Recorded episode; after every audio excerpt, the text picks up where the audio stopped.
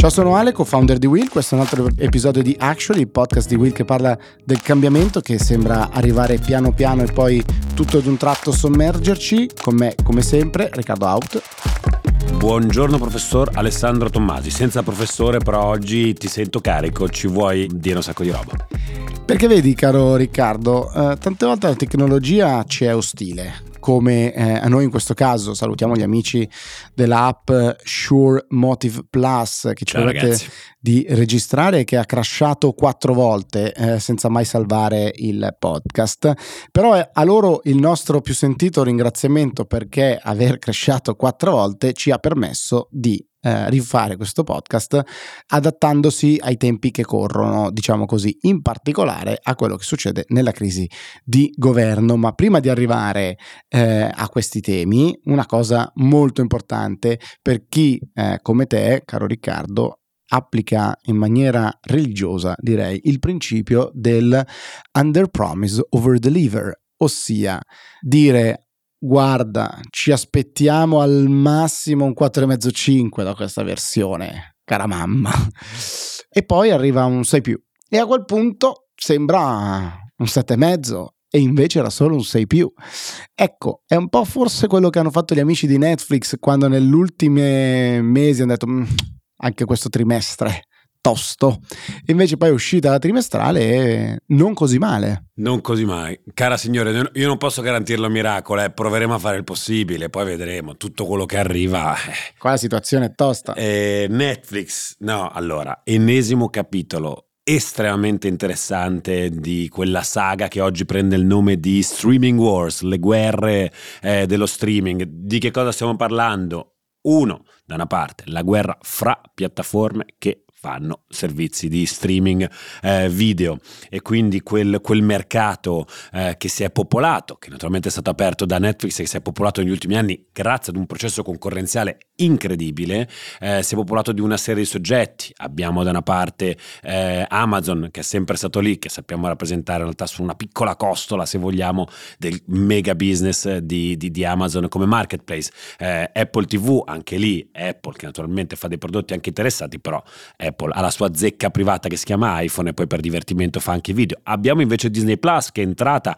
molto aggressiva e che sta crescendo alla velocità della luce, eh, si era fatta tanta ironia sui primi numeri di Disney Plus, invece sta crescendo tantissimo, poi c'è HBO Max, meno diffuso qua sicuramente eh, in, in, in, Europa che non invece negli Stati Uniti. Beh, che cosa intendo dire con questo, con questo breve excursus di questo mercato? Un mercato che è cresciuto tantissimo stando dietro ai numeri pazzeschi di Netflix che guadagnava 25 milioni di utenti a uh, semestre fin tanto che poi non è arrivata la prima trimestrale del 2022 che ha detto scusate ragazzi stiamo rallentando c'è stata la guerra eh, ma non solo la guerra. I nostri subscriber stanno andando giù. E per un modello di business che è tutto incentrato sulla crescita dei subscriber sono anni in cui Netflix dice no momento non mettetevi a, a chiedermi quanto guadagno, guardate quanto sto crescendo in termini di base subscriber, che era la vecchia filosofia di Amazon, no? quando diceva sono unprofitable per definizione, però cari miei, crescerò, crescerò, crescerò e a un certo punto sarò qualcosa di assimilabile ad una sorta di monopolista e potrò alzare i miei prezzi che, se ricordate bene, continua a rimbalzare, è stato quello che ha fatto Netflix nel 2021, alzando significativamente le nostre tariffe. Siamo arrivati quindi alla trimestrale del 2022 in cui Netflix prende questo schiaffone e va giù del 60%, 60% parliamo di un crollo paragonabile, non so come dire, a quello di una criptomedia per intenderci, e, e con sé si è portata giù, si è trascinata giù anche eh, il, resto, il resto del settore. Tutti aspettavano, tutti aspettavano questa seconda trimestrale per vedere cosa ne sarebbe stato. Eh, Netflix aveva detto, eh, sarà dura anche, sarà dura anche la prossima. E invece eh, i numeri sono meno eh, negativi del previsto. Eh, che cosa bisogna ringraziare? Diciamo in casa, in casa Netflix eh, il buon Reed Hastings e compagnia cantante. Chi e o cosa devono ringraziare? Beh, in primis il prodotto. Stranger Things, i big hit di eh, Netflix continuano a funzionare. Stranger Things numero 4, quel gruppetto di ragazzini che combattono con un mostro chiamato Vecna. Beh, si era messa in dubbio la capacità di Netflix di fare ancora dei big hit e invece ha fatto dei numeri pazzeschi. La serie più costosa di sempre come costo per episodio, però ha permesso a Netflix di generare dei numeri pazzeschi. Per altro verso, eh, si è ritornati a fare quello che eh, sapeva fare meglio Netflix, ovvero dire devo continuare a crescere su base globale, fare nuovi subscriber in giro per il mondo. E così è stato. L'Asia e Pacifico hanno riportato a Netflix dei dati molto eh, positivi, mentre invece appunto la concorrenza in Europa e negli Stati Uniti continua a segnare una sorta di rallentamento. È Mm, mi senti, non ti sto facendo parlare perché sono gasatissimo, secondo me è davvero un tema questo dell'industria dell'intrattenimento super interessante, rappresentativo eh, di, di, un mondo dove siamo sempre pronti da una parte a dire ah il cinema è morto, è morto completamente seppellito, no? questo cambiamento che ci travolge, diamo delle sentenze e poi Minions, quei piccoli oggettini gialli, hanno fatto il record al box office il 4 luglio. Il mese prima era uscito Maverick eh, Top Gun, l'ultima di un Tom Cruise sempre più eh, in forma e quant'altro ennesimo record al box office di questo 2022 che ci sta regalando grandi sorprese. Pensavamo di morire tutti sui divani e fare binge watching, e invece non è così. Ci continua a piacere andare al cinema per vedere prodotti speciali. Eh, poi hanno detto: no, adesso vogliamo tutti uscire a giocare al parco. Eh, Netflix è morta, e invece siamo lì tutti a eh, guardare i ragazzini di, di, di, Stranger Things fare i loro numeri. Eh, continueremo ad osservare questa eh, guerra dello streaming perché è davvero rappresentativa del tempo che stiamo vivendo. Ho concluso, vostro onore, e niente, ho preso questo spazio perché secondo me davvero, davvero dovevamo parlarne. Beh, ma adesso, caro Riccardo, ti restituisco il favore perché prima dicevo... Vada, vada dicevo proprio che l'app che cresce ci aiuta in questo caso, ebbene eh, avevamo eh, deciso di aspettare il governo diciamo, per, per, fare un episodio che non fosse completamente così avulso dalla contemporaneità. Poi, visto il calendario, avevamo controdeciso che eh, dovevamo fare in qualche maniera eh, senza il, ehm, gli ultimi sviluppi del governo e saremmo andati avanti in una determinata maniera, ma colpo di scena, Draghi parla, la nostra app nel mezzo cresce a 12 volte e quindi abbiamo appena ascoltato, quindi registriamo nella mattinata di mercoledì, come avrete capito, in questo caso, Draghi parla e dice delle cose molto concilianti, cioè Grazie mille, sono veramente eufobico di essere eh, qui con voi con uno sguardo laser incazzato nero. Eh, ha detto una parolaccia, è la prima parolaccia di Alessandro Tomasi su questo podcast. Esatto. Io ne ho dette un paio, Luca Casadei ne disse una. Tantissime. Io, la mia prima parolaccia in genere nella vita. Eh, arrabbiatissimo Mario Draghi che ehm, arriva e dice va bene, mh, mm, preferirei essere ovunque, anche a fare le versioni di latino dal latino al greco direttamente ritorno, pur di non essere qui con voi, ma ci sono eh, e sono qui eh, comunque e non fa un discorso politico, fa un discorso incredibilmente eh, appunto dell'adulto quasi che sgrida i, i piccolini, come eh, ha scritto qualcuno su, su Twitter, particolare Alan Friedman, e dritto come un treno tocca tutti i temi più scottanti. Balneari, e qua vedo un Riccardo Out che fa da solo la ola, eh, tassisti, rigassificatore di Piombino, dove i eh, più attenti, le più attente di voi sapranno che c'è stata una manifestazione che ha messo insieme tutti i partiti politici, quelli che stanno litigando adesso, eh, che negli ultimi giorni hanno litigato, ecco, a livello locale, tutti contro il rigassificatore, una nave che stare, dovrebbe stare, starà tre anni a largo, con addirittura, scusate la piccola invettiva, i comitati che protestavano dicevano che sarà a 300 metri dal centro città, o un centro particolarmente strano, quello di Piombino, insomma, qualcosa non torna, eh, ma Draghi, ripeto, torna durissimo e prende il nostro caro provvedimento sulla concorrenza come l'esempio delle cose da fare, che si devono fare e che se si vuole ripartire come in una qualunque crisi di coppia bisogna dirsi quali sono le basi e la concorrenza, una di queste, cita più volte i taxi, sapendo di andare a sfrugugliare insomma un po' di mal di pancia nei vari partiti che nei giorni scorsi quasi tutti, direi trasversalmente, avevano presentato prima della crisi proposte emendative di cancellazione, lo stralcio proprio dell'articolo all'interno della legge sulla concorrenza che dava una delega al governo per riformare in senso ampio il settore. Ora io direi gingolino e andiamo dritti a fondo sul tema concorrenza, comunicazione e comunicazione della politica e del rapporto politica e aziende con anche i cosiddetti Uber Files. Gingolino.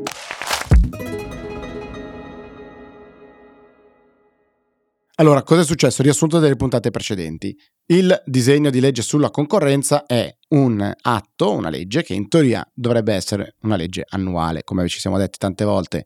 È stata mh, mm, credo mai approvata se non una sola volta in totale, tutte le volte entra eh, un'opera mastodontica e ne esce la classica, diciamo, montagna che partorisce il topolino, come si suol dire.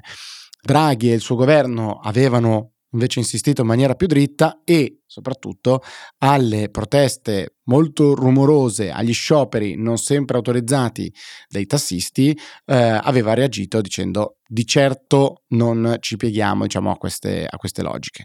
Anzi, una cosa che dire, in tanti avevano sottolineato era come si fa a concedere la possibilità di scioperare, di intimidire, di fare proteste molto rumorose sotto Palazzo Chigi, che è la sede del governo, come sappiamo, insultare, eccetera, e poi ricevere le stesse persone a palazzo non si può permettere questa cosa, non possiamo lasciare il paese in mano alle lobby. Ecco la parola eh, usata come al solito, come, dire, come il male più assoluto, eh, che si ritorceva contro in quei giorni. Poi la crisi di governo ha un po' spazzato via questo, questo tema perché in quei giorni un whistleblower, come viene definito. Fischiatore di fischietti. Benissimo, non ti useremo come traduttore ufficiale di, eh, di Will, diciamo una gola profonda, quindi un, qualcuno che ha informato e che si è poi svelato eh, nella figura di Mark McGann, l'ex responsabile dei rapporti con i governi in giro per tutta l'Europa, il Medio Oriente, l'Africa e poi una figura molto molto molto senior ai vertici di Uber per diversi anni. Ebbene, questo signore, dopo aver chiuso una trattativa personale su temi lavoristici eh, con, con Uber, e ragionevolmente probabilmente aver anche ottenuto del denaro, qualche mese dopo ha ha avuto un primo incontro a Ginevra e come in un film si è presentato con due trolley pieni di computer, iPhone, telefonini, documenti vari e li ha consegnati a un giornalista del Guardian che poi ha, coinvolto un consorzio di giornalisti internazionali dicendo questi sono 144.000 documenti eh, informazioni varie su come Uber si relaziona con la politica, come si relazionava con la politica. C'è dentro di tutto, il fritto misto, per citare un account vuole, eh, a cui noi vogliamo molto bene e credo eh, che in parte ricambi. Perché dico questo? Perché ci sono delle cose sicuramente che Uber ha sbagliato alla grandissima, eh, tra cui questa cosa che faceva eh, in Francia nei primi tempi in cui di fatto c'era un bottone rosso che cancellava i file scottanti prima che la polizia, insomma le autorità potessero eh, indagare. C'è un filo rosso che aveva proprio Mark McGann con Macron, che all'epoca era ministro dell'economia e del, e del digitale, dove però al netto dire, dello scandalizzarsi c'è un ministro che ha un rapporto con un rappresentante della principale diciamo app in quel momento di un settore molto molto scottante. E quindi lato, lato mio ovviamente la visione è che la politica se non parla con le aziende con chi deve, con chi deve parlare aziende di ogni dimensione naturalmente e poi mantenere una, una sua terzietà. E poi eh, ovviamente c'era anche un pezzetto, un filone italiano e qua incominciano le cose interessanti. Perché?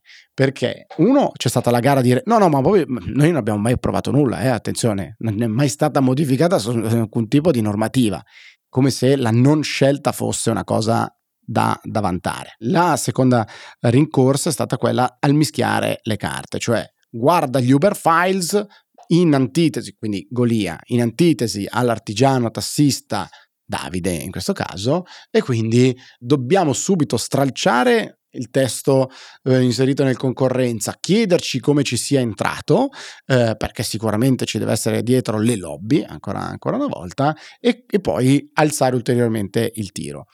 Io ho lavorato come consulente per Uber per diversi anni, occupandomi proprio di relazioni con le istituzioni.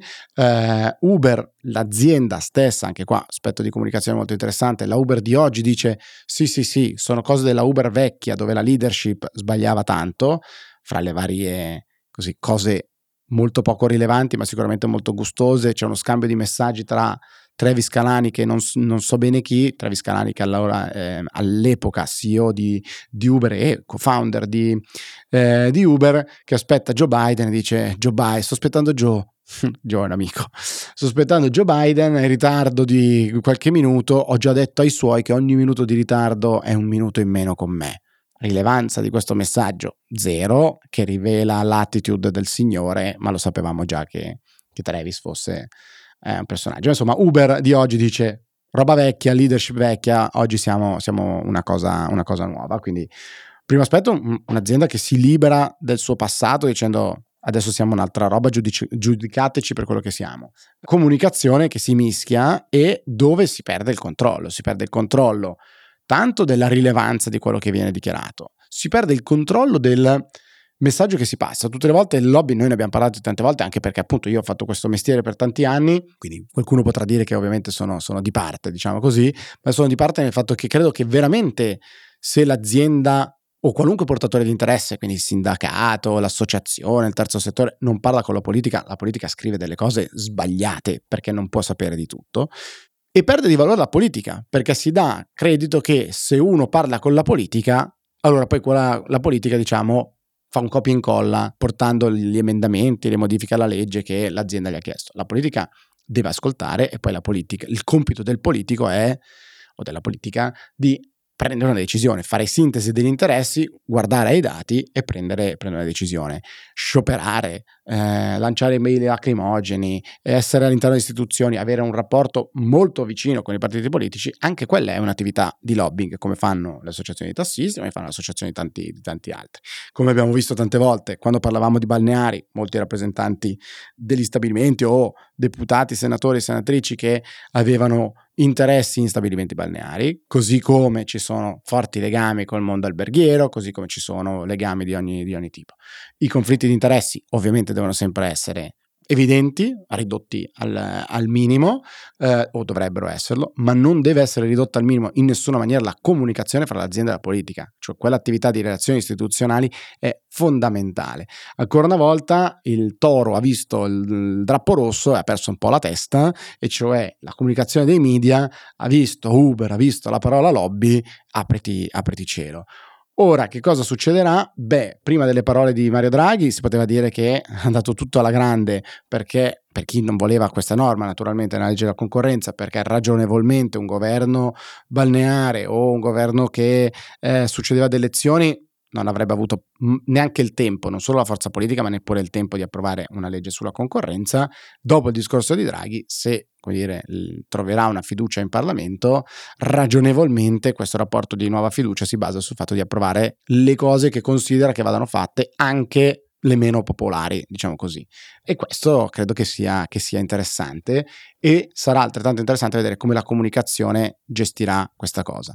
I rapporti fra le aziende e la politica devono essere regolamentati, il regolamento sul lobbying in Italia è sempre lì, non è con il registro che questo si, si, aggiusta, a mio giudizio, perché poi finisce che si fa il meeting al, al caffè e siamo eh, da punto a capo, è il trasferimento di denari, è ovviamente il traffico di, di influenze, che ovviamente sono già, eh, già, già previsti come, come, reati e che devono essere monitorati. Il rapporto fra le aziende e la politica, così come fra i gruppi di interesse, i portatori di interesse, il terzo settore, le associazioni e la politica, è fondamentale. Bisogna ripulire questa parola e soprattutto farlo in maniera, come dire, trasversale fra tutti, fra tutti i gruppi, perché altrimenti il newcomer che arriva avrà sempre la necessità di accreditarsi, mentre l'incumbent, cioè chi è già lì, chi è già all'interno, addirittura non solo ha già dei rapporti consolidati, ma è addirittura già all'interno delle istituzioni e questa cosa crea uno squilibrio che non è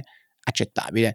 Quindi chissà quale sarà lo spin comunicativo, diciamo così, il taglio alla comunicazione che sarà dato nelle prossime settimane, prossimi mesi, perché la battaglia su questi temi, balneari, tassisti e ogni altra categoria che si sentirà toccata, ovviamente è Sarà, sarà, interessante. Dico un'ultima cosa e poi mi taccio. C'è un gruppetto di tassisti che sicuramente, come dire, è arrabbiato con il sottoscritto.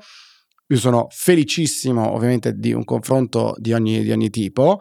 La cosa che secondo me è fondamentale chiarire è che, a parte il fatto che i fatti ci hanno superato con Uber che stringe un accordo con la principale sigla di taxi a, a Roma dopo diverso tempo, ma soprattutto che io credo di avere dire, una posizione molto chiara su un mercato secondario che si è venuto a creare, creando delle storture gigantesche per tutti coloro che vogliono incominciare a fare il tassista oggi. E questa cosa non è accettabile, perché se andate a vedere le riforme di Bersani, se andate a vedere quello che è diciamo, lo schema di, con, di, concessione delle autorizzazioni delle licenze per il mondo taxi ed NCC è chiaramente un sistema che si è poi andato a distorcere diciamo, nel mondo reale e che infatti tutte le autorità, da quella dei trasporti a quella garante per la concorrenza, dicono bisogna sistemare. E bisogna sistemare andando eventualmente a tutelare, a rimborsare, a prevedere qualche tipo di ristoro, diciamo così, per ad esempio tutti quei tassisti più giovani o quelli che hanno iniziato a fare questo mestiere da pochi anni, che hanno pagato una licenza e che invece potrebbero essere dire, risarciti di quel valore. Quindi io ovviamente non sono né da una parte né dall'altra, non ho interessi né, né nell'uno né nell'altra parte, ma credo che prima di tutto sia importante applicare le regole della comunicazione in maniera corretta a eh, entrambi gli schieramenti. Io l'avevo detto all'inizio della puntata che eri caldo, che avevi voglia oggi di salire su un tavolo, ecco, mettiamola così. E, e Tutti in piedi qua. sul divano per l'ultimo giro, come esatto. diceva. Io, mi sono, io mi, mi sono, messo qua ad ascoltare, in realtà effettivamente beh, è sempre interessante poi sentire queste vicende viste anche da chi le ha toccate, le ha toccate con mano in alcune fasi della propria, della propria vita. Due considerazioni a latere. Eh, la prima, mh, mm, ogni volta che sento parlare di queste storie ho due sentimenti contrastanti. Il primo che dico, che figata il lavoro di questi giornali, quando si mettono a, quando mettono in piedi questi consorzi internazionali per andare a prendere i documenti di ogni singolo paese dove sono successe fatti più o meno rilevanti. Insomma, è davvero, è davvero bello. Ancora una volta, diciamo, è la dimostrazione che poi il giornalismo fatto in una certa maniera, secondo me, è molto bello proprio il metodo con cui viene fatto. Chapeau ancora una volta al Guardian per essere comunque, dico ancora, a prescindere dal merito, uno dei più grandi raccoglitori, diciamo, di inchieste di questo tipo, davvero, davvero bello.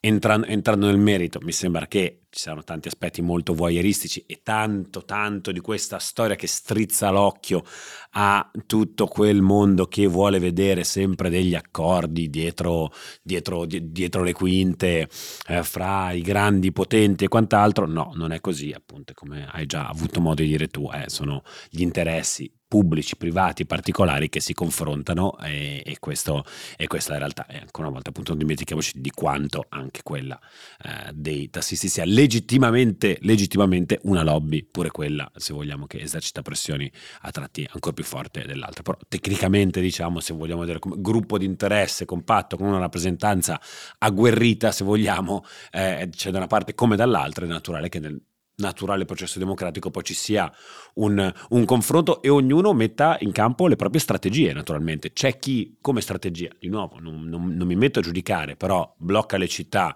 perché ritiene che sia il modo migliore per eh, far sentire la propria voce. Oltre che uno strumento legittimato dalla nostra Costituzione quindi assolutamente. quando però è consentito. Quando è consentito questa cosa, mi sembra una cosa che, che, che, si possa sicuramente fare. Per altro verso, ci sarà chi è un'impresa privata e sarà, avrà assunto un manager che ha come obiettivo quello di far sentire la propria voce eh, nel modo più efficace possibile e quindi organizzerà, sì, organizzerà degli incontri per rappresentare la propria posizione alla politica. E come lo farà nella maniera più raffinata possibile che nel 2022 sia elaborabile?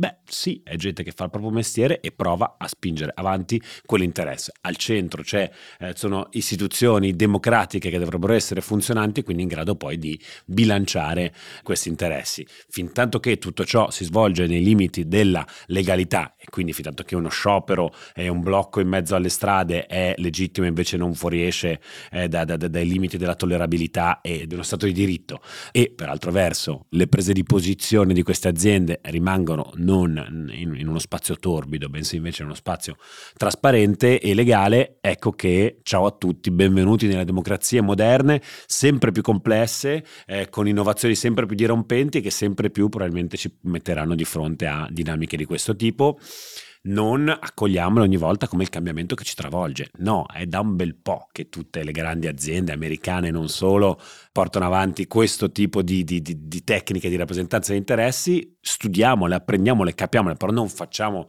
quelli che cadono dal pero eh, da, un giorno, da un giorno all'altro, perché così funziona la complessità e non deve spaventare, ma va in qualche modo interpretata.